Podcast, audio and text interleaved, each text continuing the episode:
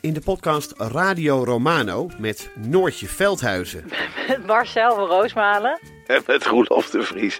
brengen we alle drie elke week een zogenaamde signalering mee. Wat heb jij nou weer bij je? En aan het eind bepalen we wie de winnaar van de week is. Echt een angstcultuur Lege huls die je er bent? Ja, dat gaat eigenlijk altijd onvriendelijk. Luister nu naar Radio Romano bij Podimo. Via podimo.nl slash Radio Romano luister je 30 dagen gratis. Liegen over een mondkapjesdeal die je hebt gesloten met de overheid. Een deal waarmee je miljoenen hebt verdiend.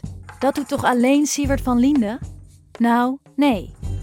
Ik ben Felicia Alberding en in de Mondkapjesmiljonairs duik ik met een team van correspondenten in andere schandalen.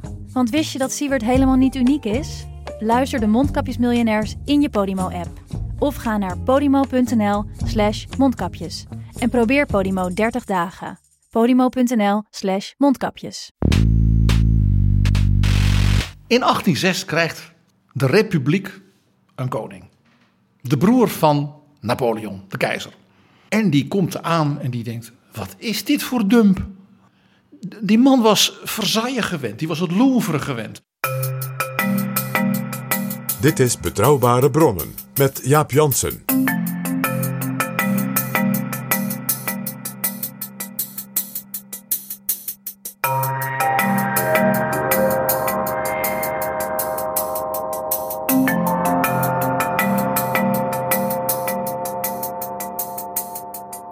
Hallo, welkom in Betrouwbare Bronnen, aflevering 203. En welkom ook PG. Dag Jaap. Voordat we beginnen heet ik eerst onze nieuwe vrienden van de show welkom. Luisteraars die met een donatie deze podcast mede mogelijk maken. Dat zijn deze keer Paul, Jente, Jelle, Margriet, iemand die zich noemt vaste luisteraar, Daphne, Hans, Jaap en Martin. Ontzettend bedankt voor die gift. Dan kunnen we weer door. Dit is Betrouwbare Bronnen. PG, op de dag dat deze aflevering verschijnt, gaat de eerste verhuiswagen rijden van Binnenhof 1A naar Bezuidenhoutseweg 67. Dat gebeurt vrijdag 9 juli om 11 uur. En in de middag vanaf half 2 worden de zetels in de plenaire zaal gedemonteerd om ze vervolgens in B67 weer erop te gaan schroeven in de plenaire zaal, die dan vele jaren zal dienst doen als het centrum van onze democratie. Met dat nieuwe tijdelijke gebouw, met de entree alsof het een casino van Donald Trump is. Ja, dat prachtige messing wat ze erop hebben geplakt. Hoe verzin je dat? Zullen we het daar eens over gaan hebben, PG, over het verhuizen van parlementen? Jaap, jij weet al heel lang dat dit een lievelingsonderwerp van mij is. Parlementen, hun gebouwen en de merkwaardige historisch daarvan. Ja, ik herinner me nog die prachtige aflevering over het Binnenhof als een ratje toe van aan elkaar gebreide gebouwen en gebouwtjes.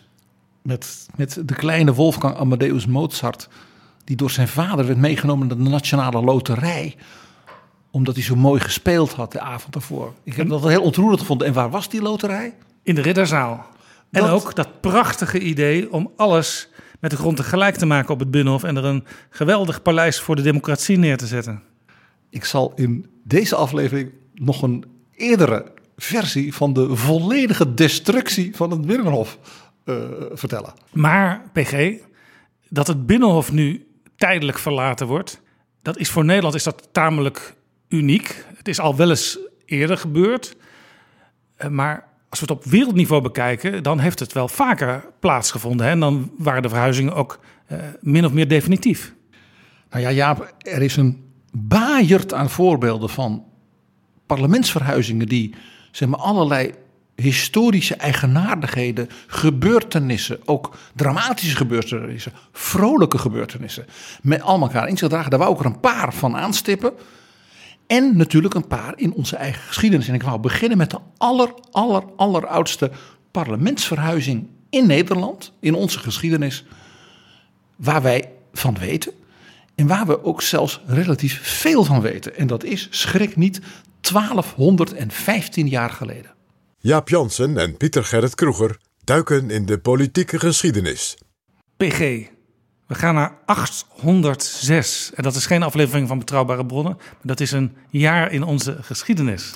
En in dat jaar verhuisde zeg maar, de volksvertegenwoordiging, dat heette de Kroonraad, van keizer Karel de Grote van Aken, wat zijn min of meer vaste woonplaats was geworden. Dat was voor die tijd iets heel nieuws.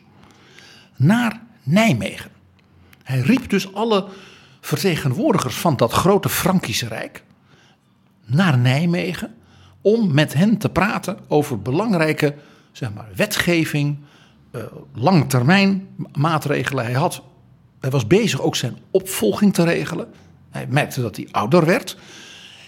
En die vergadering, daar moet je je dus. Uh, ja, dat was niet niks. Nijmegen was dus toen het centrum van een groot deel van Europa. Het rijk van Karel de Grote was, ik tel het even op, het Europa van nu. Duitsland, Oostenrijk, Zwitserland, Slovenië, de Beneluxlanden, Frankrijk, Catalonië en heel Noord-Italië. En alle belangrijke abten, bisschoppen, edellieden, uh, familieleden van de keizer, zijn, zijn neven, zijn, ja, kwamen dus allemaal naar Nijmegen.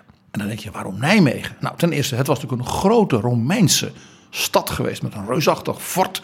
Dus daar was nog altijd in voor die tijd, zeg maar, faciliteiten.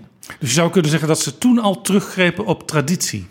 Zeker. Er was ook dus een keizerpfalz, die wij natuurlijk nu nog kennen als het Valkhof. Dat is het restante torentje van een hele pfalz. Dus een complex waar dus de keizer kon vergaderen. Ja. En ook wonen en eten en van alles kon doen. En waarom was Nijmegen handig? Als je kijkt naar de kaart van Europa van zijn rijk van toen. Je kon via de Schelde en de Maas uit het heartland van de Franken, waar hij vandaan kwam, dus België, Noord-Frankrijk, zeg maar tot de Loire, heel makkelijk dus richting Nijmegen komen. via Maastricht, grote Romeinse stad, en dan zo naar Nijmegen. Maar ook het noorden en het oosten van Duitsland, dat hij allemaal had veroverd.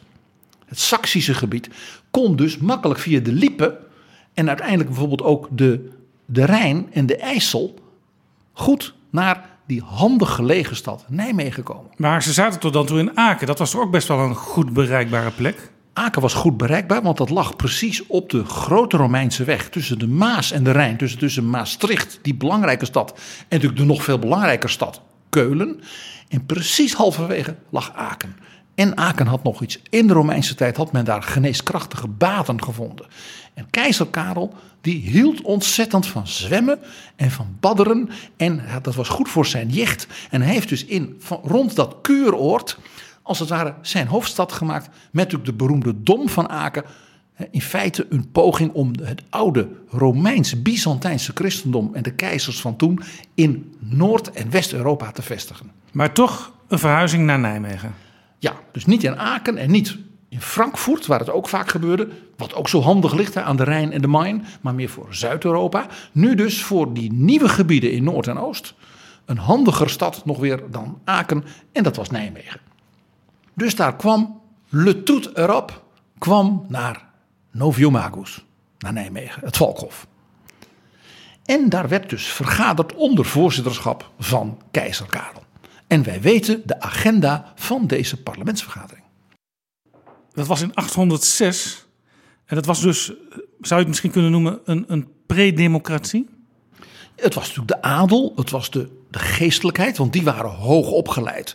En die spraken natuurlijk allemaal dezelfde taal, het Latijn. Ook dit heel belangrijk. Het was een soort Europees parlement, zou je nu zeggen. Van the great and the good van het Europa van Carolus Magnus Charlemagne, Karel de Grote. Ik zal jou de vier zeg maar, wezenlijke grote agendapunten van die parlementszitting van de kroonraad van Karel kort aanstippen. Ten eerste, er moest een regeling voor het hele Rijk worden gemaakt voor de rechtsbescherming van minderheidsgroepen. En met name de Joden. Want die waren in dat hele Rijk natuurlijk verspreid, die deden van alles en werden natuurlijk niet altijd goed behandeld. En de keizer zei: Ik ben de keizer van een christelijk Europa en laten we nu omheen draaien. Maria en Jezus waren Joden. Dus zij horen bij ons, maar ze zijn anders. Ze zijn een ander soort, dat geef ik allemaal toe. Maar je hoort ze fatsoenlijk te behandelen. Dus de rechtsbescherming van de Joodse gemeenschap was een agendapunt van de keizer. Het was natuurlijk belangrijk dat de geestelijkheid daar hem, hem daarin zou volgen. Zodat die in al die dorpen en al die bisdommen konden zeggen: nee, nee, nee, nee, nee. Vanuit het geloof, u moet niet onaardig zijn tegen de Joden. Dat was heel wat in Europa, ook in die tijd. Nog een tweede punt. Hier speelde iets extra's. De keizer was erachter gekomen dat in processen Joden anders werden behandeld dan christenen. Want dan zei men, als een Jood van iets werd beschuldigd, was één getuige wel genoeg, want een Jood deugde sowieso niet. Als een christen werd beschuldigd, nou, tenminste drie getuigen. En Joden werden natuurlijk vaak, omdat ze in de handel en het bankwezen, warempel, Jaap, het is zo oud als de wereld, die verhalen. Dus er werd al gauw gezegd, en hij heeft mij afgeld dit en geld dat. En dan kwamen dus de slechte namen van de Joden weer. En keizer Karel zei, zo kan het niet. Die zei, dat moet in het hele Rijk rechtsstatelijk, zouden wij zeggen, geordend zijn. Ja, dus het juridische beginsel van uh, gelijkheid voor de wet was hier aan de orde. En dat was dus een heel fundamenteel begrip, ook uit het Romeins recht. En natuurlijk ook uit het, zeg maar, Bijbelse beginselen. De gelijkheid van ieder mens voor zijn schepper. Dus hoewel de adel regeerde en hier bijeenkwam in dit grote Europese parlement, was er toch sprake van burgerschap in de vorm van gelijkheid voor de wet. De keizer wenste dat in heel zijn rijk, dus die edelen die de rechtspraak deden, en de bisschoppen en zo, die dus de, zeg maar de, de geestelijk leiders waren in al die provincies, dat ze wisten wat ze moesten doen.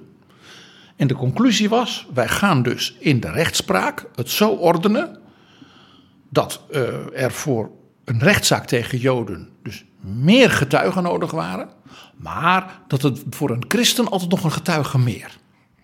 Dus er was wel onderscheid, maar er was een soort bodem, een soort minimum van rechtsstatelijkheid, ook voor dus een zeg maar, godsdienstige minderheid. En dat is in het jaar 806. En de keizer zei: dat kun je niet zomaar in elke provincie maar wat aanrommelen.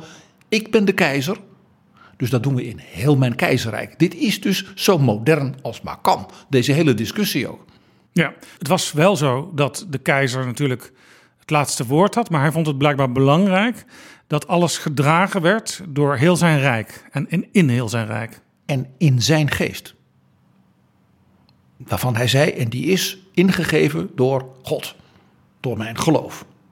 Dus het ging van, dus heel belangrijk voor onze hele Europese geschiedenis. Rechtsbeginselen zijn belangrijk. En ten tweede, morele beginselen. De keizer is in dat opzicht ook maar een dienaar van zeg maar, het goddelijk ideaal. Dat is iets wat Europees natuurlijk tot de dag van vandaag ons kleurt in ons denken over de rechtsstaat, over politiek, over moraliteit. Ja, het lastige is natuurlijk wel dat het altijd de vraag is: wie is dan degene die uh, die goddelijke wijsheid overbrengt, vertaalt in feite naar de mensen? Want dat is altijd mensenwerk. Maar die wijsheid is goddelijk, je zegt het al terecht. Een derde belangrijk punt op deze agenda was heel politiek, zouden wij nu zeggen. De keizer had ontdekt uit de rapportages dat heel veel adellijke heren kroondomeinen die hij hen uitleende, zodat zij bijvoorbeeld in hun regio de rechtspraak konden betalen en een nieuw klooster konden bouwen en dergelijke, want zo werkte dat in die tijd, dat die adellijke heren daar handel mee dreven. Dat ze dan naar een hypothecaire bank gingen, zouden wij nu zeggen. Waarschijnlijk een van de Joden die vervolgens werden beklaagd. Ja? En zeiden van, ik kan dat toch wel voor jou, hè? mag jij dat exploiteren en dan krijg ik geld. De keizer zei, ja dat mag wel een beetje als je daarmee bijvoorbeeld bepaalde onkosten doet. Maar het is niet de bedoeling dat er een levendige handel in kroondomeinen ontstaat die ik schenk als lening voor publieke taken. Dan ontstaat er een soort commercialisatie, privatisering van de overheid. Het is zo verrassend actueel en herkenbaar. Dus de, dus de keizer zei ja, het is goed als er. In iedere provincie is weer anders. Hè? Rond Parijs is niet hetzelfde als het net veroverde Zaksen. En Noord-Italië is toch iets anders dan de sompige de Waddeneilanden van de Friezen. Maar met mate. Het ging bij hem dus om dat publiek bezit benut kon worden door de plaatselijke heersers voor publieke taken. En dat het niet de bedoeling was dat grote delen daarvan in feite voor privaat gewin werden gebruikt. Waarbij dus als het ware de, bijvoorbeeld de, de armenhulp en, en, en, dat soort dingen, want daar ging het echt om, en de scholen, dus daardoor in mindering werden gebracht. En niet het geld kregen waarvan de keizer dacht dat ze dat zouden krijgen uit die kroondomeinen. Ja, Dus eigenlijk hadden ze in die tijd ook al een rekenkamer nodig om dat allemaal te controleren. En lacht niet zo, doordat hij dus slimme, vaak ook monniken had en dat soort mensen, die dat soort rekensommen voor de keizer deden, was hij erachter gekomen dat dit dus gebruik was geworden. En het vierde onderwerp, nou ja, Jaap, eh, dat is echt een ding.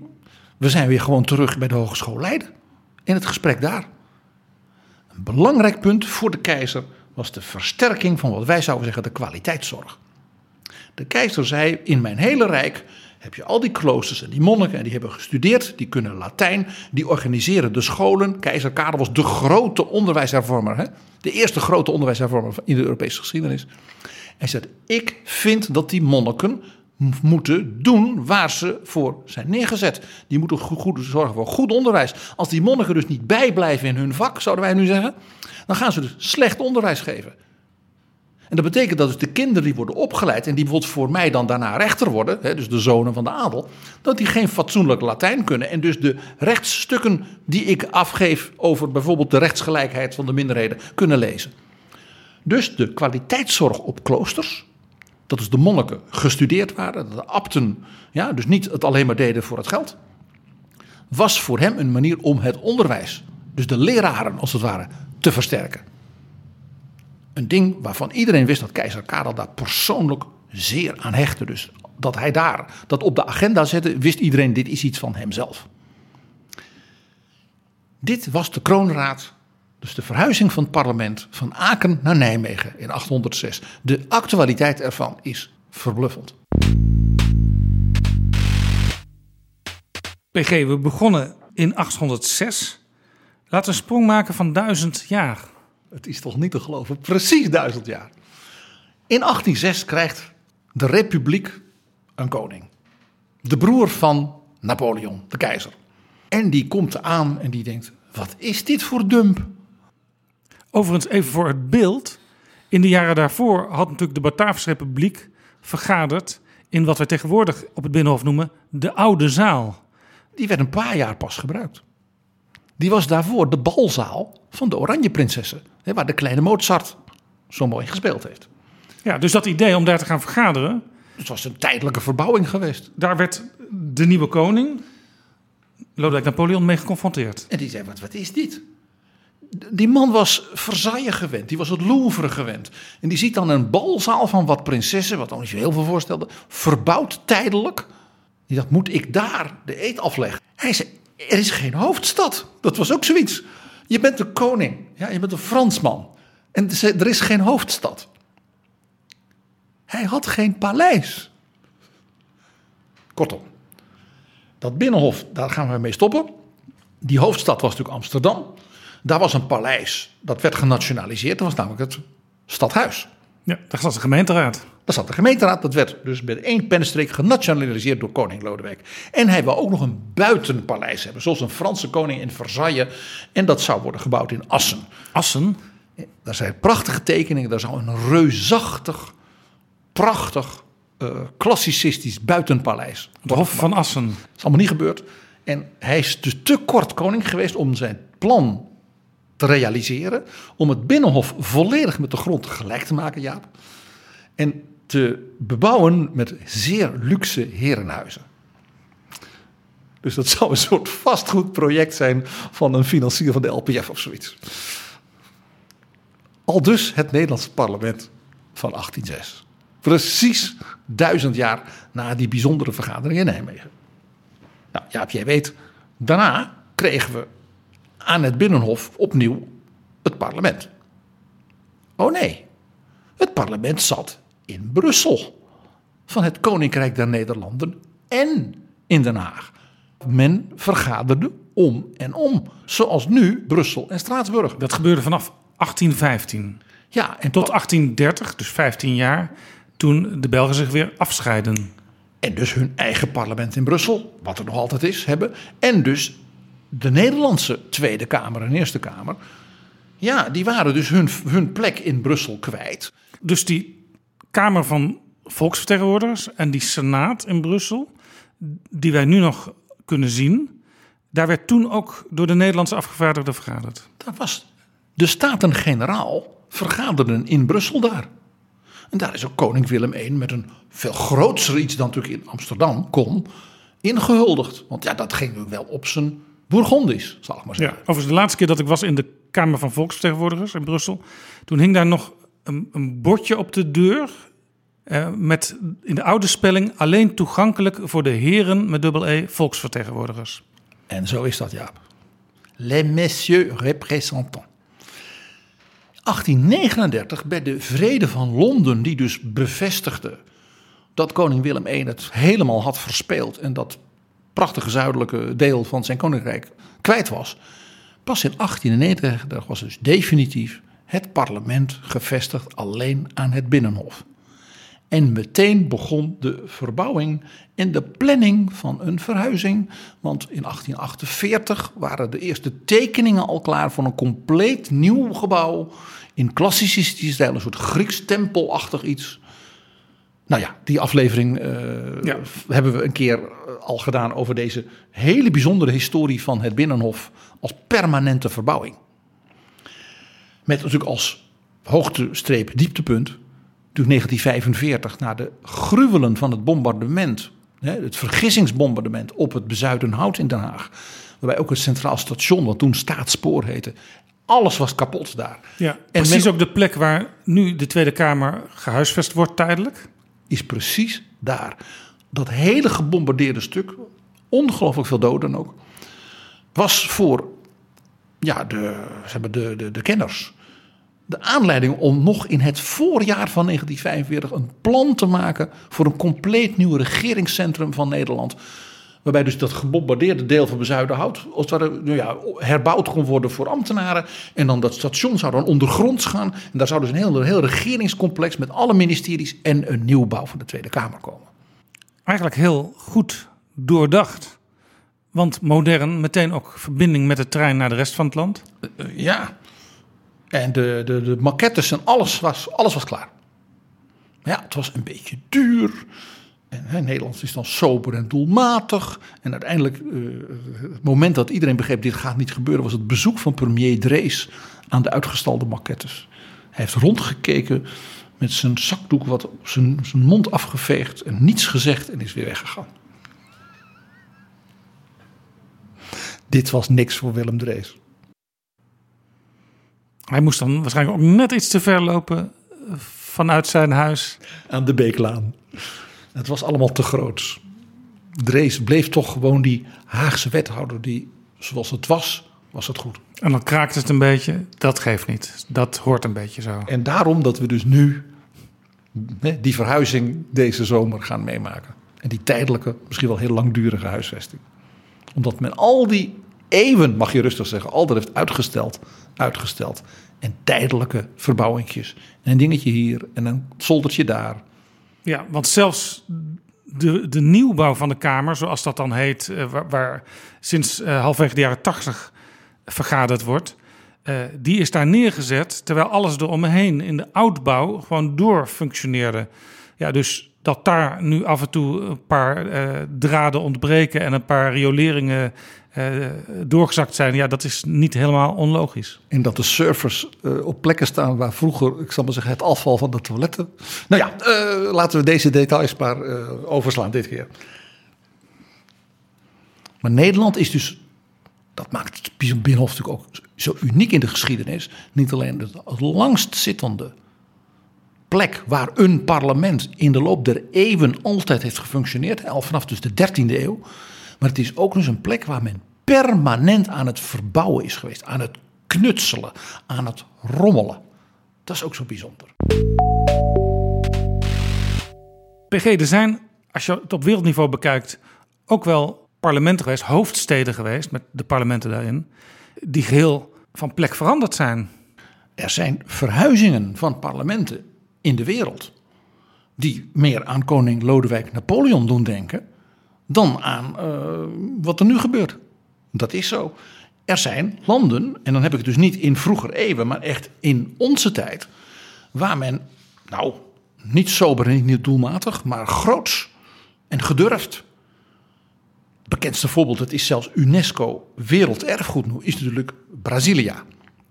Die compleet nieuwe stad in het midden van het land was een idee dat al in de grondwet van Brazilië stond van 1891. Herhaald in de nieuwe grondwet van 1934 en in de nieuwe grondwet van 1946. Er was het behoefte aan een nieuwe hoofdstad op een andere plek. Want de hoofdstad was Rio de Janeiro, aan de kust. Daar zat de bevolking ook. En dat betekende dus dat de bevolking van Rio en de politiek van zeg maar, die kuststreek, dat reusachtige land, natuurlijk volledig domineerde. Dus men zei, we moeten eigenlijk in het binnenland, ook om het economisch en zeg maar, cultureel tot bloei te brengen, iets heel nieuws durven. En dat stond in de grondwet, maar het gebeurde nooit. En dan moeten we hier echt iemand noemen, en dat is Juscelino Kubitschek de Oliveira. Dus de jongeman Kubitschek, dan hoor je al, dat is geen klassieke Braziliaanse Portugese naam. President Juscelino Kubitschek was de zoon van een Tsjechische Roma-onderwijzeres. Toen hij twee was, stierf zijn vader, een Tsjech. En die was getrouwd met een Julia Kubitschek, een Tsjechische vrouw met Roma-achtergrond. En die was lerares en die heeft haar zoon alleen opgevoed. En hij werd in 1956 president van Brazilië. En hij was en is een icoon van de democratie in Zuid-Amerika. En die heeft toen gezegd: het gaat goed met onze economie, we moeten durven. En die heeft gezegd: ik besluit, we gaan daar bouwen. Dus hij heeft bedacht dat idee, een masterplan maken voor, op die plek, wat dus nu die hoofdstad Brasilia is. Ja, het idee bestond al langer, maar nu zou je kunnen zeggen, er zat zoveel dynamiek in de economie dat het het kon leiden. En er was een soort gevoel van wij gaan Brazilië als toekomstige wereldmacht, want dat idee was toen al heel sterk, een gezicht geven dat past bij de 20e eeuw. Dus de allermodernste, briljantste architecten, en Brazilië had het geluk dat het een generatie van kunstenaars had die ongeëvenaard was in die tijd, die werden dus aan het werk gezet, ontwerp een compleet nieuwe hoofdstad, inclusief het parlement. En daar moet ook de naam genoemd worden van Oscar Niemeyer. Je hoort het al ook, de zoon van Duitse of Oostenrijkse immigranten. Die dus de, ja, de ontwerper is geweest van bijna al die iconische gebouwen van ja, de moderne stijl van de jaren 50 en 60. Oscar Niemeyer is in 2012 overleden. Toen was hij 105. En ze zijn nu nog dingen van zijn ontwerpen aan het bouwen. Die man heeft letterlijk tot zijn dood gewerkt als architect. En begin jaren 60 is de Kamer van Afgevaardigden daar gaan zitten in Brazilia. Is het naar tevredenheid uitgepakt? Werkt het goed, die nieuwe hoofdstad? Ja, het, het, het, het, is natuurlijk een, hoe moet je dat zeggen? Een, ja, een symbool van moderniteit geworden. Uh, het is een succes. Kan niet anders zeggen. Maar ook psychologisch, in de zin van ja, Rio de Janeiro, die massa die daar zit, die bepaalt alles voor de rest van het land. En de rest van het land zit vaak heel ver van Rio de Janeiro af. En dit was natuurlijk meer in het midden. En dat was de bedoeling. En dat werkt ook zo. Om dat centrum zichtbaar te maken. Daarbij speelt nog iets. Dat konden ze toen niet weten. Dat de, de Braziliaanse economie door de veranderingen in de wereldeconomie. als het ware wat losgekomen is van Rio. En dat de echte macht in Brazilië in Sao Paulo zit. De grote havenstad, industriestad. Uh, stad ook van toptechnologie, kunstenaars en dergelijke. Ja, dus daar is de economie toch leidend uiteindelijk. En dus is het mooi dat als het ware die hoofdstad als centrum van politiek en dergelijke zijn eigen rol heeft. En dat Rio als het ware ook gerelativeerd is door de opkomst van Sao Paulo. Ja, een beetje eigenlijk zoals uh, Washington tegenover New York en ook een beetje Den Haag met Amsterdam en Rotterdam. En Washington nu ook dus tegenover Chicago, Houston en Los Angeles. Ja, nou ja, misschien dat idee van uh, Brasilia uh, komt, komt ook een beetje terug. Het zal je misschien verbazen, PG. Maar in het verkiezingsprogramma van de Boer-Burgerbeweging daar zeggen ze dat het ministerie van Landbouw op tenminste 100 kilometer van Den Haag moet worden gevestigd. Want dan komt er misschien toch weer met begrip voor de mensen op het platteland. Maar ik denk dat Thierry Baudet dan zo'n modern gebouw absoluut zal verbieden. PG, in Nigeria is het parlement ook van plaats veranderd. Dat doet niet een beetje denken aan Brazilië. Dat is zelfs geïnspireerd geweest door het succes van Brazilia. Het waren de militaire dictators, we moeten eerlijk toegeven, van Nigeria. Die zeiden: Kijk, dat parlement zit in Lagos, dat is een tientallen miljoenen stad. Dat is een puinhoop economisch en logistiek. eh, heel veel intellectuele studenten en wat dan niet. Dus die er wordt gedemonstreerd. Die zeggen, weet je wat wij gaan doen zoals onze Braziliaanse vrienden. Hè, ook wel eens een generaal aan het bewind. We gaan in het midden van Nigeria, halverwege het moslimgedeelte en het christelijke gedeelte, een nieuwe stad bouwen. Die heette Abuja. En daar gaan wij, net als in Brazilië, en dat hebben ze dus ook gedaan. Ja, ja, ik ben in Nigeria geweest. En daar zijn echt wel grote verschillen tussen die bevolkingsdelen. Dus eh, hier klinkt het ook eigenlijk heel logisch om het op die manier te doen. Maar je begrijpt dat de generaals ook hun eigen agenda's hadden. Dus toen er presidentsverkiezingen waren voor weer, weer nieuwe democratie, was er een kandidaat, meneer Avolowo. En die zei: Stem op mij. Want die verhuizing, eh, dat is natuurlijk een truc van de militairen. Dat gaat met mij niet gebeuren. We blijven lekker in Lagos. Dan kan het intellectuele debat daar ook eh, voortgaan. En ik beloof dat dat brouwerijp gemaakte Abuja dan wordt verkocht aan de Walt Disney Corporation voor een groot pretpark. Hij verloor de verkiezingen. En dus de stad Abuja is gebouwd. En uh, het nieuwe parlementsgebouw is in 1999 zijn ze het gaan bouwen. En tussen 2007 en 2011 heeft men een soort tweede fase gebouwd. En het is een heel merkwaardig klassicistisch gebouw. Met een grote groene koepel. Met aan de ene kant een gebouw voor de Senaat. En aan de andere kant een gebouw voor het Huis van Afgevaardigden. En dan denk je, het is dus het Capitool in Washington. Maar dan in Afrikaanse kleuren. Er is nog een land in Afrika, de Democratische Republiek Congo. En net als Nigeria ook een reusachtig land, uh, zowel in oppervlak als in bevolking als ook in problemen. En ook daar heeft een ja, militair heerser gezorgd voor een ja, grandeur nieuw parlement. Namelijk president Mobutu Sese Seko. Die heeft uh, uh, in het kader van het tegen elkaar uitspelen van Europa, Amerika, de Sovjet-Unie en China, daar was hij heel erg handig in, voor elkaar gekregen dat de Chinezen, nog in de tijd dat Mao leefde, aan het eind van Mao's leven, hem een krediet van 100 miljoen dollar gaven, jawel, om een nieuw parlement te bouwen. En andere zeg maar, monumenten en emolumenten.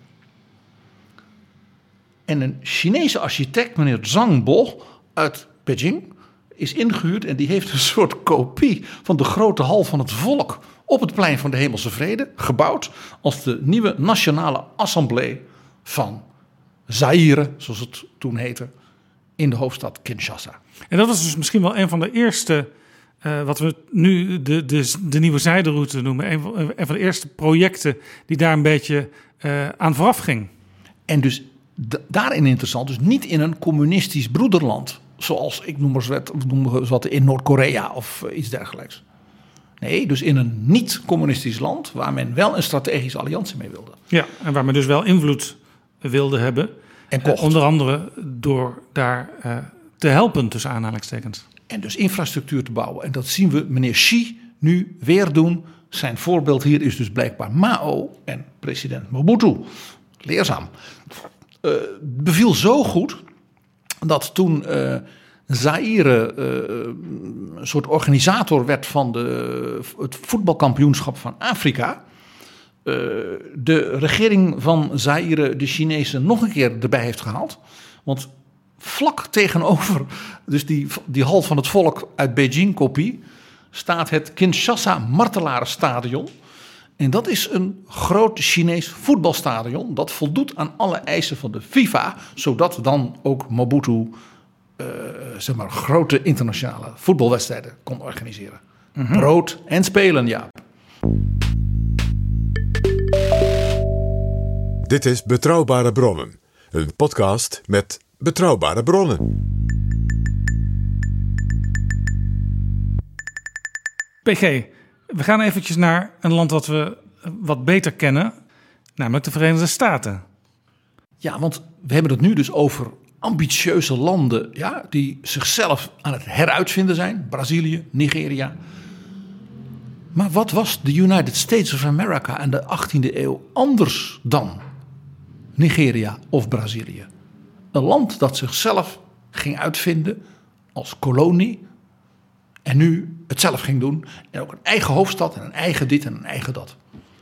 Want het congres, het continentaal congres zoals ze zichzelf noemden. Dat samenkwam om zeg maar, de koning van Engeland af te zweren als heer. Kwam bijeen in juli 1776 in Philadelphia. En daarom dat daar op 4 juli die Declaration of Independence is afgekondigd. Dat was in feite een declaratie, dus een verklaring van dat continentaal congres. Dus er was een parlementaire statement naar de heerser in Londen. Ja. En naar de bevolking van die 13 koloniën. Philadelphia, als je nu vanuit New York naar Washington gaat met de trein, dan kom je langs Philadelphia. Het was dus zuid van New York, maar goed bereikbaar. Dus voor dat zeg maar, bevolkingsrijke deel. En relatief goed bereikbaar, met name over zee, voor de zuidelijke plantagestaten als South Carolina en Georgia en dergelijke. Nou, de Amerikanen winnen hun onafhankelijkheid en moeten dan dus ja, de zaak gaan regelen. Dus men kwam bijeen, heeft toen die bekende grondwet geschreven, ook weer in diezelfde vergaderzaal in Philadelphia en besloot dat de eerste zitting van het congres op grond van die nieuwe grondwet zou zijn dus in 1789. En daar zou men dan ook een president kiezen, een staatshoofd. En waar was die zitting? Die was in New York. Waarom niet in Philadelphia? Omdat eh, Philadelphia, was men bang, was te klein. Daarbij speelde ook nog dat er in die periode een serie pandemieën, eh, dus grote epidemieën waren, eh, cholera en dergelijke. En de stad New York heeft toen gezegd: het kan wel bij ons. Daar was natuurlijk ook veel verbinding over zee. Het was de grote haven. En New York was rijk, dus men kon daar ook dingen regelen. Ja, maar het was dus in feite nog een beetje improviseren van eh, de Verenigde Staten in opbouw groeiden. En ze wilden natuurlijk ook eh, buitenlandse gasten ontvangen. Dus keken ze waar het op dat moment het beste kon. Ja, dus men heeft die eerste zitting in 1789 gedaan. En heeft daar dus president Washington dus ook ingehuldigd. Dus de eetaflegging door Washington is dus geweest in New York City. Het huis van Washington, dus eigenlijk het presidentieel huis. Kun je zien hoe treurig men soms ook omgaat met de geschiedenis. Niet alleen in ons land. Dat heeft er dus altijd gestaan. Dat was dus een monument. Waar staat dat in New York? Eh, dat staat nu op een plek die er niet meer is. De, de, de, de draagzuil van de Brooklyn Bridge aan de kant van Manhattan. Dat was de plek waar het huis van George Washington stond. Men heeft dat afgebroken. Daar heeft men natuurlijk nu verschrikkelijke spijt van. Nou, in dat congres was er meteen, hoe herkenbaar ook voor Nederland, ruzie over de plaats van het parlement. Want ja, dat New York en, eh, en het geld is daar. En, eh, ja, en Philadelphia, daar is het toch begonnen. en er was toen een strijd in dat nieuwe congres over de definitieve vestiging van de hoofdstad. Ook de stad Baltimore, die weer even verder dan Philadelphia was. En dus nog veel zuidelijker. En waar dus ook slavernij kon. Wierp zijn hoed in de ring als hoofdstad. Ook een grote haven, dus daar kon je ook makkelijk heen. Groot, groot gedoe. Men heeft gestemd. In New York, dus in die eerste zitting van dat congres. 38 voor Philadelphia, 22 voor anderen. Dus Philadelphia won. En waarom?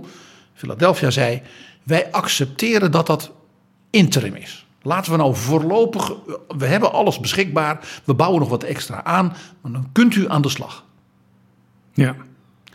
En we gaan een nieuwe hoofdstad maken en ontwerpen. En dat komt dan. En toen heeft men dus aan de rivier de Potomac, nog zuidelijker dan Baltimore, een ruw stuk land gekocht. En een van de belangrijkste eigenaren van die landerijen was George Washington, de president. Die heeft heel veel verdiend aan het ontwerp van het district van Columbia, zoals dat heette. En die stad zou dus ook Columbia gaan heten, die hoofdstad. Hij deed dus iets wat nu niet meer geaccepteerd zou worden. Waar Follow the Money zijn website over zou volschrijven. Het heeft iets Trumpiaans, dit soort vastgoeddingen. Wie had dat achter de zo integere en ja, als meest uh, iconische president ongeveer? Ja, die aan elke, elke uh, politieke muur in uh, Amerika in een schilderij afgebeeld is. Ja, dat is het beroemde portret van Gilbert Stuart. Philadelphia werd dus de tijdelijke hoofdstad. Terwijl men dus Washington DC ging bouwen, wat dus nog niet Washington DC heette, maar Columbia. Toen Washington overleden was, heeft men besloten die stad naar hem te vernoemen. En waarom heet het daar Columbia? Want Columbia is natuurlijk ook een land in Zuid-Amerika. Dat toen nog niet bestond. Het heette naar Columbus. Dit was het continent van Columbus. Dat zou dus nu met de discussie over de koloniën en de, het kolonialisme wat een ramp zijn geweest. Washington was de slaveneigenaar, laten we dat ook niet vergeten. Maar goed, toen hij stierf, heeft hij al zijn slaven vrijgelaten. Niet die van zijn vrouw, want die waren haar eigen eigendom. En zij was veel rijker dan hij. En zo kwam dus het parlement in Amerika uiteindelijk in Washington terecht, in dat kapitool.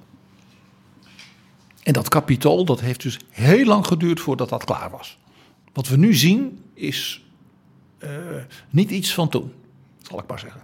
Op die eerste korte periode na is het daarna heel stabiel gebleven in de Verenigde Staten? Behalve natuurlijk in de burgeroorlog, toen het zuiden in de stad Richmond in Virginia zijn eigen regeringscentrum had.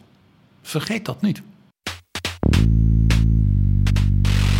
Waar wat meer aan de hand is geweest in de geschiedenis, is Duitsland, ons buurland. Dat overigens net als Amerika een tijd lang twee parlementen had die met elkaar rivaliseerden. Ja, de Duitse geschiedenis, de Duitse parlementaire geschiedenis, is zonder meer de meest turbulente en ook ja, dramatische en ik vind ook boeiende, want zo gaat dat vaak, van natuurlijk het moderne Europa. En het begint meteen op een hoogtepunt. 1848. Heel intellectueel vooruitstrevend Duitsland. Eh, de burgerij, de professoren, de studenten, de ruimdenkenden, de liberalen en dus in Duitsland de nationalen. kwamen bijeen in Frankfurt en die zeiden: wij gaan een nationaal parlement voor heel Duitsland. Dus niet al die vorstendommetjes en die heel Duitsland. De allerbeste Duitsers, geleerden, verstandige mensen, filosofen komen bij elkaar en die maken een democratische grondwet voor heel Duitsland. En wij bieden dan de kroon van dat Duitsland aan aan de koning van Pruisen. Dus eigenlijk een, een modern idee, zoals dat ook in diezelfde periode in Nederland eh, onder Thorbecke gebeurde. En in Frankrijk en in Hongarije en in heel Europa. En een van de meest linkse dichters had dus ook voor dat idee dat beroemde gedicht geschreven. Dat wij natuurlijk nu niet meer mogen zingen. Duitsland, Duitsland, über alles, über alles in der Welt. Wat hij daarmee bedoelde was niet koning Friedrich of keizer Frans, maar Duitsland. Dus het idee van de nationale eenheid, van de Duitse cultuur ook, en dus ook van de vrijheid. Daarom dat dat derde couplet wel gezongen kan worden. Einigkeit und Recht und Vrijheid. Ja. Als één geheel. Ja, en hiermee werd dus ook een beetje afstand genomen van het idee van een koning of een keizer die van God gegeven is en waar iedereen zich naar richt. Ook al is die er misschien op een bepaald moment niet meer. Een constitutionele monarchie. Dus een liberale monarchie op basis van een grondwet. Dus het was een revolutionaire aanpak. In Frankfurt. In Frankfurt. En men kwam bijeen in het hartje van de stad in de Pauluskerk. Want die was groot genoeg om iedereen bij elkaar te brengen. De Pauluskirche is tot de dag van vandaag de Geburtsstätte, zoals de Duitsers dat noemen, van de democratie in Duitsland. Is in de Tweede Wereldoorlog volledig verwoest. Is helemaal herbouwd.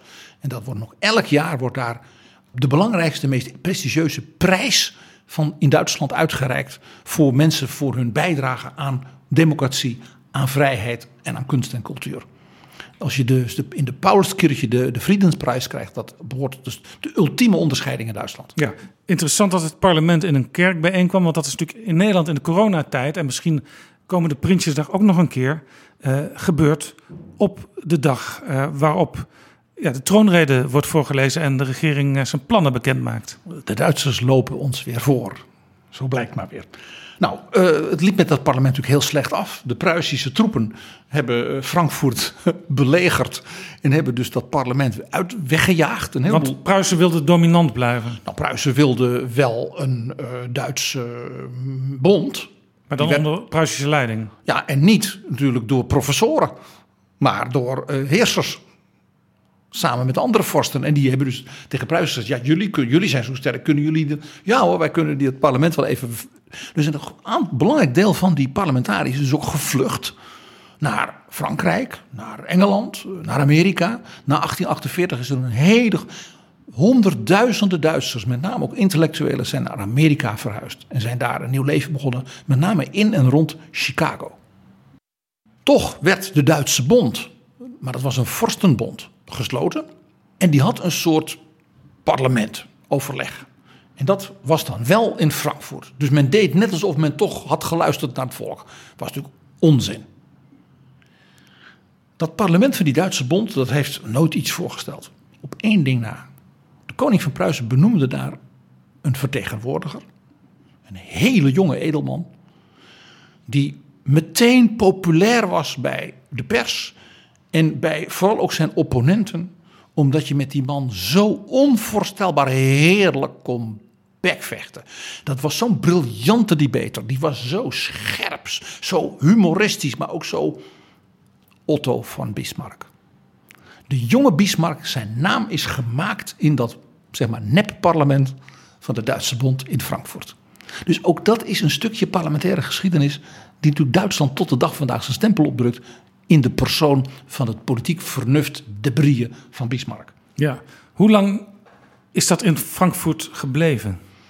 Ja, pro forma tot de Duitse Bond werd opgeheven in 1866.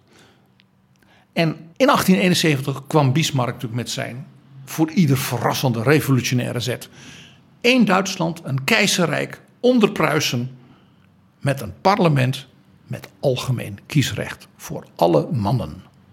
1871, dus veel eerder dan Nederland. Veel eerder dan Nederland. En veel eerder dan heel veel andere landen in Europa. En dat was de Rijksdag, de Rijksdag. Dus je moet ook hier weer de, het idee van de Rijksdag, dat bij ons een soort autoritair uh, soort klank heeft, dat was dus een revolutionaire vorm van democratisering. Algemeen kiesrecht, waarbij dus de arbeider zijn stem evenveel waard was als die van een edelman. In Pruisen had je op dat moment nog het drijklassenwaalrecht. Bij de stem van een edelman gold voor 100 en van een burger voor 5 en van een arbeider of boer voor 1. Om een idee te geven. Zodat de Jonkerklasse met de conservatieve adellanderijpartij ook gewoon altijd de meerderheid had. Dat heeft dus Bismarck tot ontzetting van zijn collega Jonkers in de Rijksdag niet gedaan. En daarmee maakte hij dus Zuid- en West-Duitsland ineens politiek machtig ten opzichte van Pruisen. Het lijkt me dat we het over Bismarck nog een keer apart moeten gaan hebben. Want Dolgraag. dit klinkt mij heel interessant in de oren. Het is een zeer verrassende man in allerlei opzichten. En een van de beste schrijvers van de grote politici die wij hebben meegemaakt. Zijn memoires kun je nu nog lezen en met rode oortjes. Ja, de Rijksdag werd dus gevestigd in 1871 in Berlijn. Maar we weten natuurlijk uit onze schoolboekjes nog... dat er op een bepaald moment een uh, Republiek van Weimar kwam. Ja, in 1919 was er een zodanige burgeroorlog in de straten van Berlijn tussen de communisten en wat we nu zouden zeggen de proto-nazi's en wat dan niet. Dat dus de parlementariërs van de nette partijen, de Duitse Democraten, de SPD, het Centrum, de katholieke partij van Adenauer, want die zat daar toen al in. Dat die dus maar in Weimar, dus dat keurige stadje, ja. in het theater van Goethe en Schiller. Niet zo heel ver van Berlijn af? Zuid, in Sachsen. Sachsen-Weimar. Oranje prinses die daar heel lang het werk van Goethe heeft beschermd. Nou, dus in dat beroemde Nationaaltheater, met dat beeld van Goethe en Schiller als twee vrienden die elkaar de hand reiken, daarvoor, daar is die, die Republiek van Weimar dus gesticht en die democratische grondwet en die republiek. Nou, toen de burgeroorlog weer voorbij was, zeg maar in 1920, gingen ze maar weer terug hè, beschermd door de politie eh, en zo, naar Berlijn. Totdat natuurlijk in 1933 Rijkskanselier Adolf Hitler in een coalitie op rechts aan het bewind was. En een Nederlander het gebouw van de Rijksdag in brand stak. Marinus van der Lubbe. Jaap, nu wordt het heel spannend. Wat doe je nou met een reusachtig afgebrand parlementsgebouw? Nou, blussen. De nazi's hebben het gebouw als uitgebrande ruïne laten staan. Als symbool voor de mislukte democratie. En als waarschuwing tegen als wij niet de macht hebben, dan komen de communisten en steken alles in brand. Jawel. Maar ja, er moest natuurlijk wel worden vergaderd. Want Hitler was rijkskanselier en hij was, dat, hij was officieel democratisch gekozen, hè, zoals je weet. Nou, dat kwam goed uit. Tegenover het Rijksdaggebouw was er een reusachtig gebouw. Uh, neoclassiek soort tempel. Met een hele grote zaal waar je prachtig kon vergaderen. De Kroll-oper. De opera van de familie Krol. Die had een operagebouw met alles erop en eraan. En Hitler en Goebbels wilden daar heel graag vergaderen. Want de Kroloper had een zekere reputatie. Die stond dus tegenover het parlement. En dat was zeg maar het brandpunt van alles wat links, modern, joods, uh, gedurfd, uh, uh, experimenteel was in de muziek en de cultuur. Vlak nadat Hitler aan de macht kwam op 18. Sorry, op Vlak nadat Hitler aan de macht kwam, op 19 februari 1933, heeft dus de Kroloper een avond georganiseerd waarbij alle kritische anti-nazi schrijvers, muzici, kunstenaars, intellectuelen hebben gesproken van wij laten onze democratie niet afpakken en wat dan niet. Die en mensen zijn dus allemaal opgepakt. Die belangrijke plek ging dus het parlement vergaderen. En de nazi's zeiden wij gaan daar vergaderen. 7 maart, dus vlak na de brand, hebben ze dus dat gebouw zeg maar, gewoon genaast. En zijn ze het gaan verbouwen. Dus het, uh, het, het, plafond van de opera werd natuurlijk verlaagd. Want ja, het had wel een prachtige galm. Ik bedoel, ja, Brunhilde moet wel ho ho kunnen zingen, hè? Maar Hitler was ook niet gek. Eh, Hitler was ook niet vies van een beetje galm. Ja, maar dat ging voor de microfoon. Hij kon niet zo mooi zingen. Er werd dus van alles gedaan. Daarbij moest bovendien dat plafond moest worden afgedekt. Want ik zei al, het was dus een heel modern operahuis. Het plafond was dus beschilderd met een soort triomf van de moderne muziek. Dus alles wat zeg maar vies, foos en vuil was. Ja, was van de moderne kunst werd daar entartet. Dat was een entartetes plafond. Ja, heel mooi Jaap. En men heeft dus in de zaal, waar de dure plaatsen waren van de opera... de 647 stoelen van de Rijksdag als het ware weer neergezet. En daar zijn in de nazi-tijd al dus die beroemde vergaderingen geweest waarbij Hitler dan de Rijksdag toesprak. Onder andere misschien wel de beroemdste van 1 september 1939, waarin hij dus aankondigde dat Polen Duitsland had overvallen en dat men nu ging terugschieten. Polen had heute Nacht zum ersten Mal auf unserem eigenen Territorium auch mit der regulären Soldaten geschossen. Seit 5 Uhr 45 wird jetzt zurückgeschossen.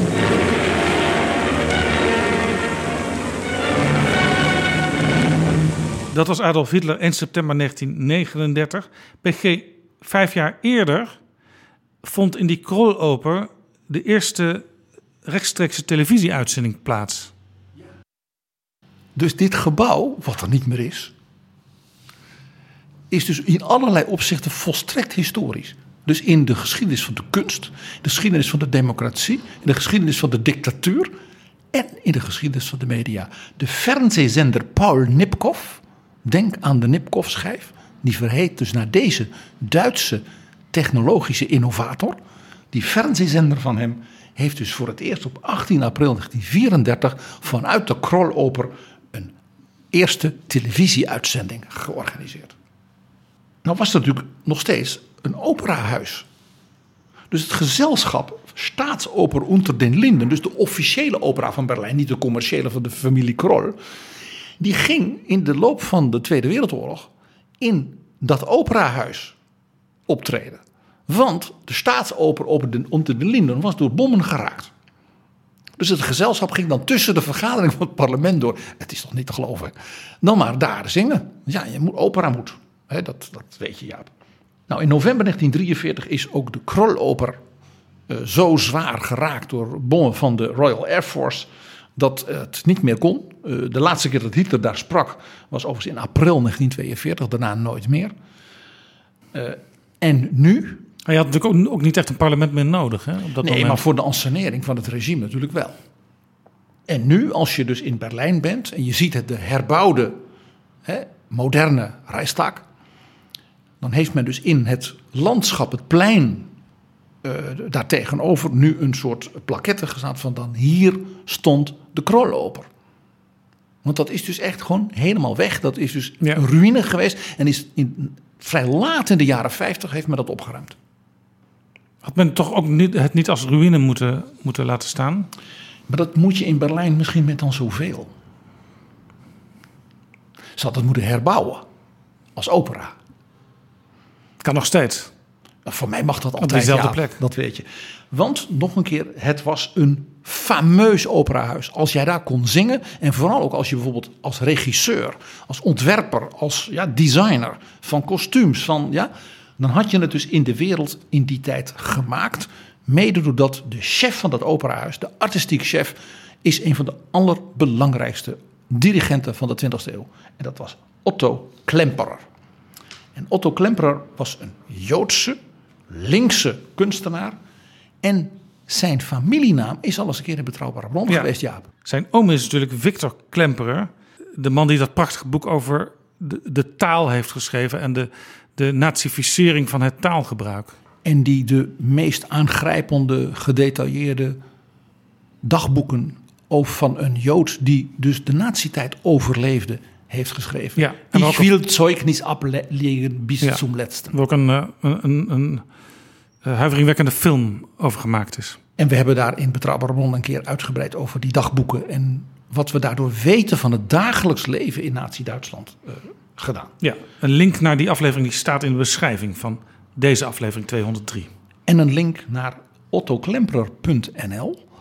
Want er is over deze dirigent, die heel veel met Amsterdam had en het concertgebouw, een prachtige film gemaakt. Een documentaire met heel veel materiaal en ook opnames van zijn concerten in een website, dus vanuit Nederland. Hij is voor de, in de muziekwereld, in de operawereld, onvergeten. Hij stierf in 1971, maar wordt nog altijd als een van de gouden standaarden van het dirigeren van operamuziek gezien. PG, de democratie werd uiteindelijk ten grave gedragen in Duitsland, in Berlijn. Uh, maar na de Tweede Wereldoorlog werd Duitsland natuurlijk in tweeën gedeeld. En had dus, was er weer een verhuizing van het parlement. Want een deel van het parlement, namelijk dat van de oosten, kon niet in de Rijstag. Want dat viel onder West-Berlijn. Net op de grens. He, dus dat kwam uiteindelijk in die fameuze Palast de Republiek van Erich Honecker terecht. Ja. Maar ja, dat Palast de Republiek, dat is verdwenen. Dat is afgebroken, want daar staat nu de herbouwde paleis van de koning van Pruisen op. Het Humboldt Forum. Daar kwam dus het DDR-parlement in dat uh, Palast de Republiek. Uh, de West-Duitsers die kozen uiteindelijk voor Bonn. Berlijn was onbegaanbaar, West-Berlijn. Dat, dat was ja, ingewikkeld. West-Berlijn hoorde niet bij West-Duitsland. Dat was bezet door Frankrijk, Duitsland. Sorry. West-Berlijn was geen onderdeel officieel van West-Duitsland. Dat was een Amerikaanse, Britse en Franse bezettingszone. Dat werd heel verfijnd. Dus de mensen mochten wel stemmen voor de Bondsdag, maar je mocht er niet vergaderen. Dus ze moesten wel een andere plek. Kiezen. En, en, iedereen wist dat wordt natuurlijk Frankfurt. Ja, want dat was ook historisch verantwoord. Ja, het democratische Duitsland. Sterker nog, het gebouw voor het parlement staat er in Frankfurt. De regering van Hessen en de stad Frankfurt die zeiden dat komt hier. Wij gaan een gebouw neerzetten. Zo mooi, strak, jaren 50 architectuur. Licht klassicistisch, maar ook heel modern. Dat, ja, als de lender dan hun parlementen hebben samengesteld, dan kiezen ze voor een regering in Frankfurt. Gebeurt er niet. Want er was natuurlijk één oude rot in de Duitse politiek. Die al lang had bedacht dat hij dat niet wilde in dat rode Frankfurt. Met al die liberale bankiers. En dat, Zullen we even betrouwbare bronnen bingo doen? Adenauer. heel goed, ja. Konrad Adenauer, die woonde om de hoek van Bonn. Dus tijdelijk in Bonn. Dus eigenlijk deed hij hetzelfde wat Washington deed in Amerika. Kom maar in mijn achtertuin met je parlement. Zo is het, Jaap. Zo is het. En dat prachtige gebouw voor het parlement in Frankfurt, dat staat er dus nog. Daar kun je ook heen. Die vergaderzaal is prachtig. Wordt ook nog gebruikt. Weet je wat het nu is? Nee. Het is het hoofdkantoor plus de studio van de Hessische Rundfunk. Met zijn beroemde orkesten. We zijn ook in Duitsland. Hè. Prachtig, prachtig, prachtig. Eh, liefhebbers van bouwkunst gaan echt zeg maar, hè, als pelgrims op bezoek naar dat hoofdkantoor van de omroep Ja. van Hessen. En jij snapt nu waarom. Nou, Bonn was het dus. En toen viel de muur. En toen moest Duitsland zichzelf opnieuw uitvinden. Dus al in 1991, hè, toen was het dus de verkiezingen geweest van het Verenigde Duitsland in december 1990, moest men beslissen wat gaan we nu doen? Blijven we in Bonn? Gaan we alsnog naar Frankfurt? Want ook die gedachte speelde. Of gaan we naar Berlijn? Ja, het was natuurlijk ook belangrijk om een gebaar te maken, ook naar alle nieuwe Duitsers. Tenminste, ze waren al Duitser, maar de Duitsers die het nieuwe Duitsland mede zouden bevolken. En die in Berlijn hadden gedemonstreerd. En zich in ja, eh, hun koppen hadden laten inslaan door de Stasi en alles. Dus moest ook die Friedliche Revolution moest op een of andere manier worden geëerd. Dus Helmoet Kool, de kanselier, die stelde voor namens de bondsregering... wij gaan in stappen natuurlijk, maar verhuizen van Bonn naar Berlijn. De Rijkstaak wordt gemoderniseerd van binnen tot een hartstikke modern parlement. Daar komt ook een kanselambt. Natuurlijk, een aantal ministeries blijven wel in Bonn, maar Berlijn wordt de hoofdstad. Dus je denkt, nou ja, dat is een appeltje-eitje. Kool was natuurlijk de man die alles voor elkaar had gekregen. En dit zou de kroon dan op zijn werk zijn. De kansen der eenheid. Hij had geen meerderheid in de Bondsdag, tot zijn eigen schrik. Hij had ook de volle emotionele steun van de Ossies. Was dit ook een, een, een eh, stemming waarbij elk Kamerlid zelf individueel zijn stem mocht bepalen? Geen dus geen discipline. Geen fractiedwang. En dat was in het oosten ook helemaal niet nodig. Alle oostelijke Kamerleden zeiden Berlijn, natuurlijk. Wij verdienen dat. Wij hebben ons nek uitgestoken. Wat ook zo was natuurlijk. En ook natuurlijk een stukje trots. Want het hoort toch eigenlijk bij ons. Maar in het westen en het zuiden van Duitsland, en dat was natuurlijk waar Kool zijn machtsbasis had. Ja, Rijnland-Pfalz, Baden-Württemberg, Noord-Rijnland-Westfalen, Bonn, Keulen. zijn dan persoonlijk ook een politiek risico. Daar zei men. Maar Bonn staat voor democratie en rechtsstaat. En niet Berlijn. De Rijksdag. Dus toen zeiden ze. Maak er een museum van, van de democratie. Dat is prima. En geef die Ossies een monument voor de revolutie. Prima. Het werd heel spannend, dat Hoe, debat. hoe kwam er dan uiteindelijk toch een uitslag die richting Berlijn wees? En een hele duidelijke uitslag. Omdat in dat debat, toen dus duidelijk werd dat men er niet uitkwam. Want je gaat niet met 52, 48 zeggen we gaan verhuizen. Je wil een nationaal soort symbool hebben. Ook een stukje verzoening, een stukje gezamenlijkheid. En toen reed een Kamerlid uit Zuidwest-Duitsland, dus de ultieme Wessie, protestant uit Baden-Württemberg aan Ortenau, in zijn rolstoel naar het spreekgestoelte. Rolstoel, dan heb je het over Wolfgang Schäuble. de minister die dus het verenigingsverdrag had onderhandeld. We hebben het met Carlo Trojaan, die Nederlander die namens Jacques Delors mee mocht onderhandelen, daar zo uitvoerig over gehad. En Schäuble was dus in die tussentijd ja, zo verschrikkelijk eh, gewond, waardoor hij verlamd was door een aanslag. En ging naar het spreekgestoelte. En de speech van Schäuble was de gamechanger. Want die zei, ik ben iemand van ja, eh, Zuidwest. Ja? Ja, dus eigenlijk twee redenen om tegen Berlijn te zijn. Zuid en West. En men wist dat van hem ook. En men wist ook, hij was uit die protestante, ingetogen eh, delen van Baden en Schwaben, zoals dat heet. Ja, dus à la à la Willem Drees. Geen gedoe, blijf gewoon zitten waar je zit, want eh, het dak lekt niet. En er is niks tegen Bonn, in tegendeel. Ja, wij houden van Bonn. Bonn staat voor al het goede dat we in Duitsland hebben kunnen opbouwen met elkaar. Maar hij zei: het gaat niet om Bonn of Berlijn in die toespraak. Het gaat erom dat wij Duitsland aan het herenigen zijn. Dat is nu aan een wende de zoals dat heet, gelukt. Maar we zijn maar net begonnen. We zijn nog niet verenigd. En we doen dit in een Europa dat verdeeld was door de Koude Oorlog, door verschrikking en dictatuur. En dat is weg. Dus we zijn dus ook Europa aan het herenigen in democratie en vrijheid en rechtsstaat.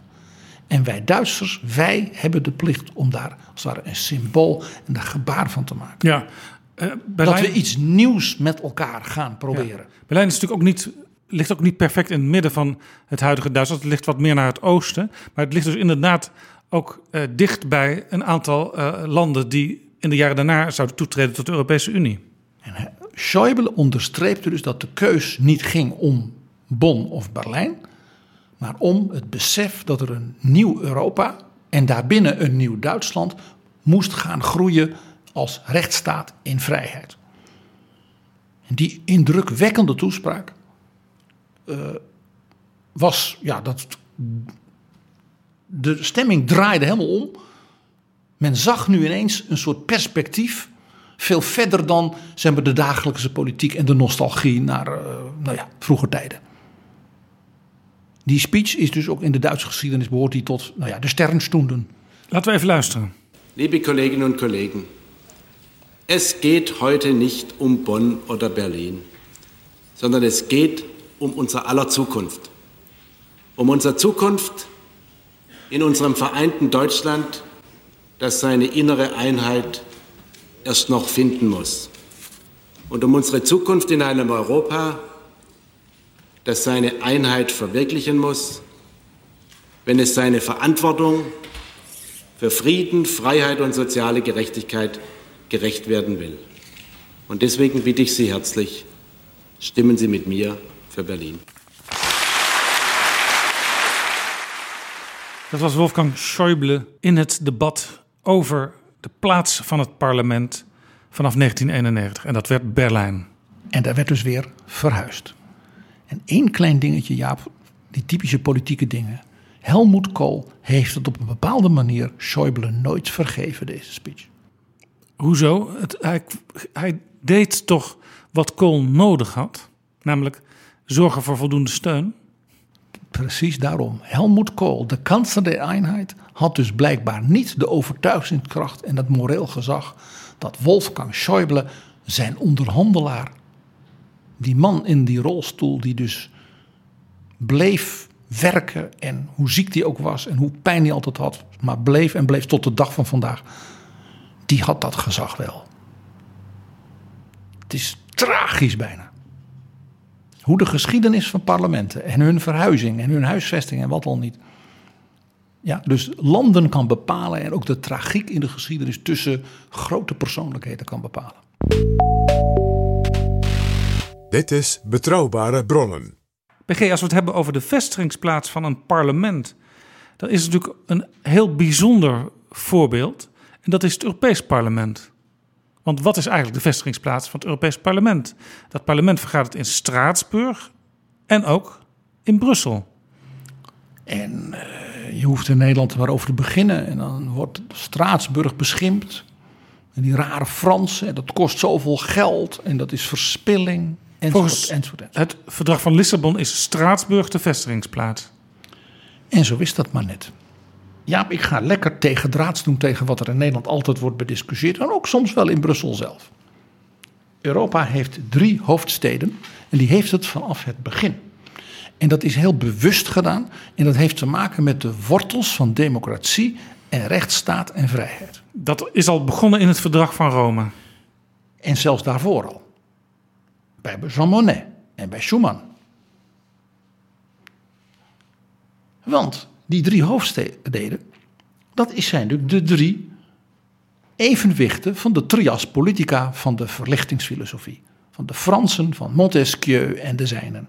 Want de wetgevende macht in Europa zit in Straatsburg, in het Europees Parlement.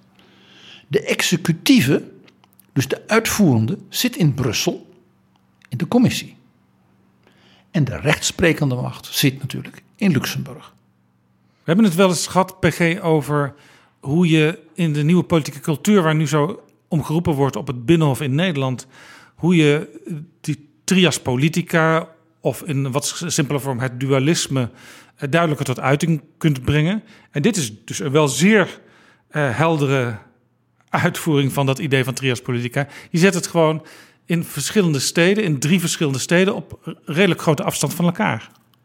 En uitermate symbolisch ook nog. Het is dus heel Frans dit ook, hè? Montesquieu. L'esprit des lois. Ja, het is heel klassiek. Het is heel 18e eeuws. Maar het is ook de basis natuurlijk met de Franse revolutie 1848. We hebben het erover gehad. Met de Amerikaanse revolutie. Van dus de democratische verhoudingen. Van de democratische grondwetten. Het is Thorbecke. Het is Jefferson. En Straatsburg heeft ook een hele symbolische lading hè, als plek. Ja, kijk, Straatsburg ligt natuurlijk aan de Rijn. Een van die twee moederrivieren van Europa, de Donau en de Rijn. En Straatsburg is altijd een beetje Frans en een beetje Duits geweest. Lodewijk XIV heeft het veroverd als Franse koning. Ach ja, dat, uh, daar weten we alles van. En heeft toen die stad ingenomen. Heeft zich ook laten huldigen. Maar heeft met het stadsbestuur afgesproken dat dus de Lutherse universiteit kon blijven. Dus de republikeinse zeg maar, constitutie van de stad Straatsburg, dat was een soort Hollandsachtig soort republiek, een beetje Venetië, een beetje. Ja, die heeft hij min of meer gehouden. Ja, de, de, de kathedraal moest nu wel weer katholiek zijn. Maar verder kon iedereen een beetje doen wat hij bleef. Als ze maar de koning erkenden, nou dat deden ze. Bismarck, zijn naam viel al, heeft natuurlijk in 1871 met de Franse-Pruisische oorlog Straatsburg teruggenomen van de Fransen. Elzas-Lotharingen veroverd voor keizer Wilhelm. Met het verdrag van Versailles zetten de Fransen terug. Revanche heette dat. Strasbourg Français. Dus Straatsburg staat voor elkaar het niet willen gunnen. Terwijl het tegelijkertijd vanuit de middeleeuwen en de 16e, 17e eeuw een stad was, een beetje republikeins, een beetje van alles wat tolerant, uh, ja, ontmoetingsplaats en dergelijke. Ja. Dus de Straatsburg had ook een identiteit los van dat gedoe van die machten. En als je er rondloopt, dan zie je ook al die verschillende invloeden in de straten, in de architectuur, in de winkels terug. Het was een polderstad, zouden wij zeggen. Erasmus kwam er graag, Basel, Straatsburg. Die steden langs de Rijn, ja, die hadden allemaal die plek handel, ontmoeten, wegen, intellect, universiteit, de kerk maar ook een kritisch, kritisch op de kerk enzovoort. Dus Straatsburg staat voor ja, overleg en het overwinnen van die tegenstellingen tussen die Europese machten. En daarom dus ook dat de Raad van Europa, de mensenrechtenwaakhond, meteen in Straatsburg gevestigd werd. Dus die keus om het parlement daar te doen, is dus een hele fundamentele. En dus het feit dat men om praktische over, overwegingen. Het is zo lastig, ja. En we hebben het zo druk. Zij, er moeten als er bijgebouwen in Brussel komen. Die snap ik. Toen ik zelf in Brussel werkte, was dat allemaal ja, bouwsels van de jaren 60 en 70. Het stond allemaal op instorten. Uh, slechte verlichting, voortdurend kortsluiting. Uh, geen, uh, in de zomer was alles heet en vies binnen. Lelijke vergader. Ja, een beetje zoals het oude NAVO-hoofdkwartier. Precies zo. Het was waarschijnlijk dezelfde architecten. Verschrikkelijk. Sick building syndrome. Dat in elk geval. Aan de Wetstraat in. Hè, en zo. Maar toch, het voordeel was dat het daardoor duidelijk was: dit was niet het parlement. Dit waren de vergaderdingen om dingen te regelen. Maar het beslissen, dat doe je op de plek waar het hoort: Straatsburg. En toch, toen is men een gebouw gaan neerzetten in Brussel voor het parlement. Want er was dus wel degelijk ook een, een strijd tussen Straatsburg en Brussel, tussen de steden, en natuurlijk gesteund door hun nationale regeringen. Van we zetten allebei goed bruikbare gebouwen neer. Want we willen niet dat die plek om het gebouw wordt afgewezen. Ja. Dus in 1989 was het ontwerp klaar voor het nieuwe Europese kwartier, zoals dat heette. Een, een hele bouwwijk aan de achterkant van het Luxemburgstation in Brussel. Waar dus die lelijke, slechte vergadergebouwen vernieuwd zouden worden. En, en moderner en schoon en wat dan niet. Met daarin een reusachtig gebouw voor het parlement. En de muur viel en nou ja, de rest is history. De interne markt, het verdrag van Maastricht. Dat kon men dus op dat moment niet weten. Dat is ook zo interessant. Dus ineens kreeg dat nieuwe gebouw, en dat, dat nieuwe complex en dat nieuwe Europese kwartier van Brussel die enorme power en intensiteit die het dus eigenlijk niet had gehad in de oorspronkelijke bedoeling. En de Belgische satirici, de ketjes van de Marollen, zoals men dat heet, dus de echte oer-Brusselaars, die zagen die maquette en die zeiden meteen: Caprice de Dieu. Malligheid der goden. Want dat gebouw lijkt precies op het soort doosje waarin een soort geitenkaasje wordt verpakt. Wat iedereen kent in Franstalige En dat heet ook zo. En dat heet Caprice de Dieu, dat geitenkaasje. Toen het gebouw klaar was, 1993, ja, kon je het natuurlijk zo niet noemen. Dus we dachten ze, wat, we moeten iets doen. We moeten iets doen met de naam van dit gebouw. Dus toen zeggen ze, we vernoemen het naar een van de vaders van Europa, een Belg. Paul-Henri Spaak. Sociaal-democratische minister-president. En ook lid van het Europees Parlement geweest. En ook lid van het Europees Net als zijn dochter. Kortom, kon niet beter. En dat gebouw staat er dus nog. En dat is een zeer versleten. Uh, men heeft uh, hevige discussies over uh, ja, of het überhaupt nog voldoet. En er zijn zelfs voorstellen om het in zijn geheel af te breken. En een nieuw gebouw neer te zetten dat zo'n 500 miljoen euro zou kosten. Nou ja, er zijn ook een aantal jaar geleden berichten verschenen dat die plek waar het staat, dat die onderhevig is aan moerasvorming. Donald Trump zou er zijn vingers bij aflikken waarschijnlijk. Drain the swamp. Maar alleen al om die reden zou het misschien ook niet kunnen blijven staan. Nou, ik sluit dat niet uit, want die, dat Quartier de l'Europe is gebouwd op een plek in Brussel waar onder andere de ondergrondse rivier loopt. Waar Brussel als ware overheen gebouwd is. En ja, als je daar bent, dan zie je ook dat er achter dat gebouw een heel park zit met allemaal prachtige bomen. En ook nog een heel beroemd Jugendstilgebouw van een hele rijke familie, wat nu een museum is. En er is ook nog weer het Museum van Europa gebouwd. Maar dat park is natuurlijk ook omdat je daar eigenlijk niet kunt bouwen. En in die tussentijd hebben de Fransen gezegd: ja, dat gaat ons niet gebeuren. Dus die hebben in Straatsburg, dat oude parlementsgebouw van de jaren 50, als het ware ja, een, een, een, een likje verf gegeven, zal ik maar zeggen. Er is een reusachtig nieuw, modern gebouw neergezet. Naast het oude gebouw? Naast het, oude, het oude gebouw wordt ook nog steeds gebruikt. En het, het, gebouw, als je het ziet van het Europese parlement in Straatsburg, als je daar aankomt met de, de, de tram van Straatsburg, eh, dan zie je dat het lijkt alsof het nog ja, min of meer in de stijger staat, dat het nog niet afgebouwd is. Maar dat is symbolisch want dat staat voor het Europa dat nooit af is. De Ever Closer Union zit in dat gebouw in de wijze waarop het dak lijkt alsof men nog bezig is. Dat is een van de grand travaux van Jacques Chirac als president. En dat het gevoel van, ja, wat moet je met dat gebouw? Ja, we moeten er eens in de zoveel tijd vergaderen, daar hebben we maar geen zin in, dat kost geld, mopper, mopper, mopper. Ja, officieel is het idee dat elke maand daar de plenaire vergadering plaatsvindt. Ja. En jij kent het gemopper ook. Vooral ook van de Nederlanders. Want er is vrijwel geen Nederlandse Europarlementariër die niet vindt dat het parlement niet definitief in Brussel moet worden gevestigd. Hollanders, sober en doelmatig. Geen gevoel voor symboliek en historische waarden. Dat blijkt hieruit. Ja, maar toch, eh, af en toe heeft de, de burgemeester van Straatsburg ook in het parlement gezeten, zelf als lid, ook een beetje toch om die plek te bewaken. Ja, geef me eens ongelijk. En in Straatsburg is er iets bijzonders gebeurd, waardoor dat gebouw, misschien wel voor de toekomst van Europa, een hele nieuwe soort symbolische opwaardering kreeg. En soms wel vaker, Jaap, we hebben het al eens over gehad, dan worden er tradities uitgevonden. En dat is in Straatsburg ook gebeurd. bij het overlijden van, zijn naam viel al, Helmut Kool.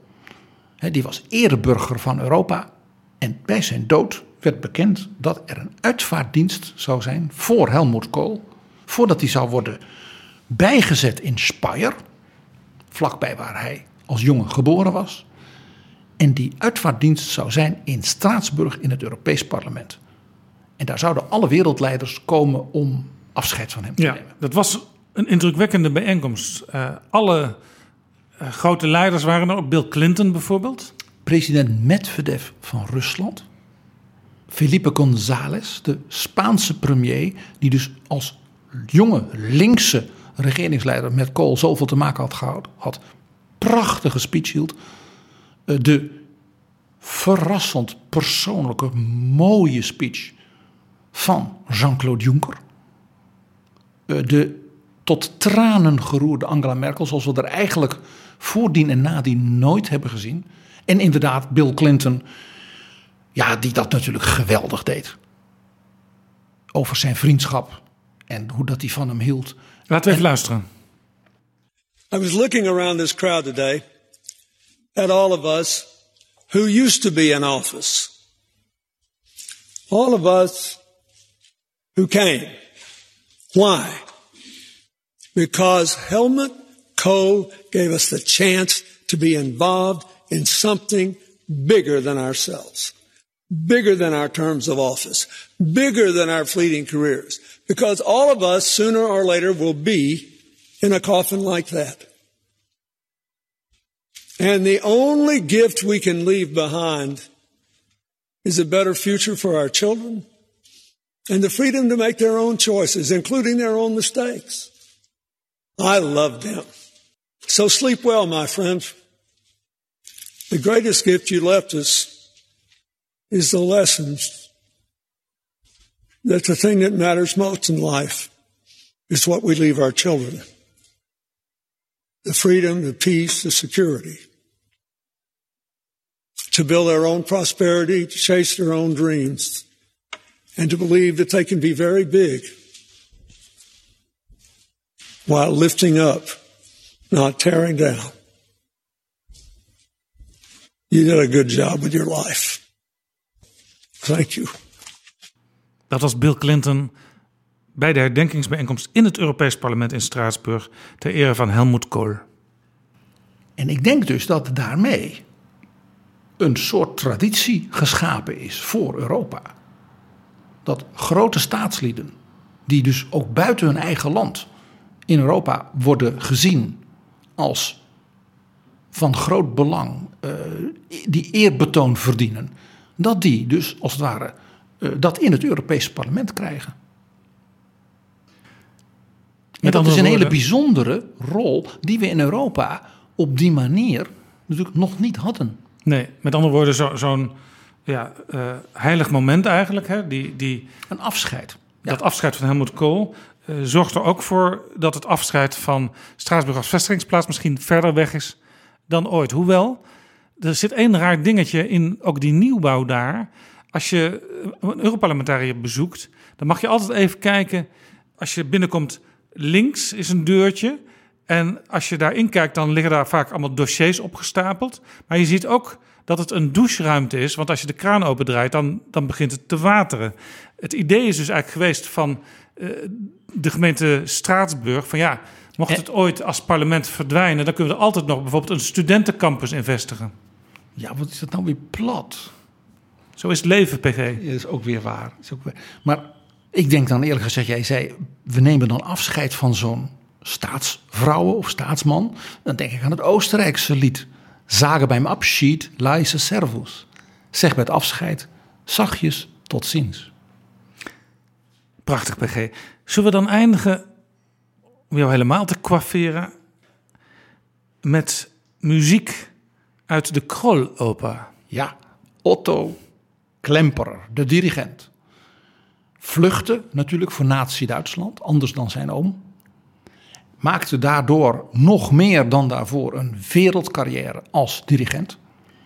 En op het eind van zijn leven heeft men ervoor gezorgd dat heel veel van zijn allerbeste zeg maar, uh, muziekstukken. Hij was heel beroemd als Beethoven-dirigent, Mahler-dirigent. Dat dat gefilmd werd. Dus er is een enorm archief van bijzondere opnamen van Otto Klemperer. En ja, wat hoort bij de Krolloper en het Berlijn van zijn jaren is natuurlijk Richard Wagner. En wat hoort bij het verhuizen van het Nederlands parlement? Het feit dat het parlement moet vertrekken. Dus hij dirigeert hier zijn orkest uit Londen, wat hij een tijd lang heeft gehad, in Der Vliegende Hollander, de ouverture van de opera van Richard Wagner. Laten we luisteren.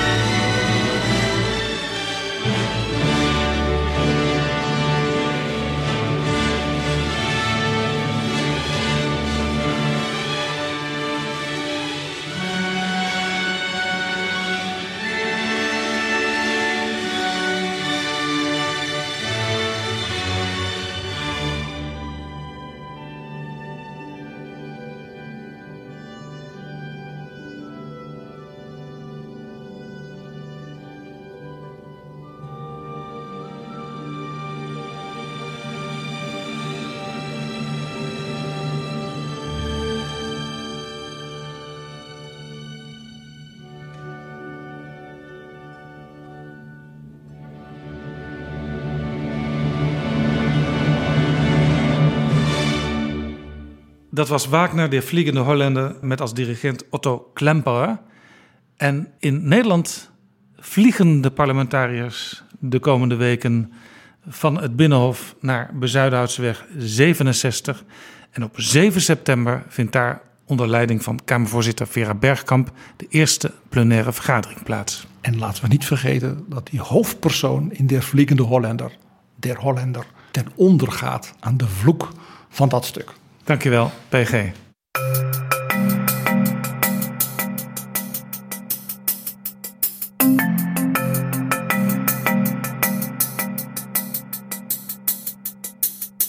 Zo, dit was Betrouwbare Bronnen aflevering 203. Deze aflevering is mede mogelijk gemaakt door de Europese Unie en natuurlijk door de vrienden van de show. Tot volgende keer. Betrouwbare Bronnen wordt gemaakt door Jaap Jansen in samenwerking met dag en nacht.nl.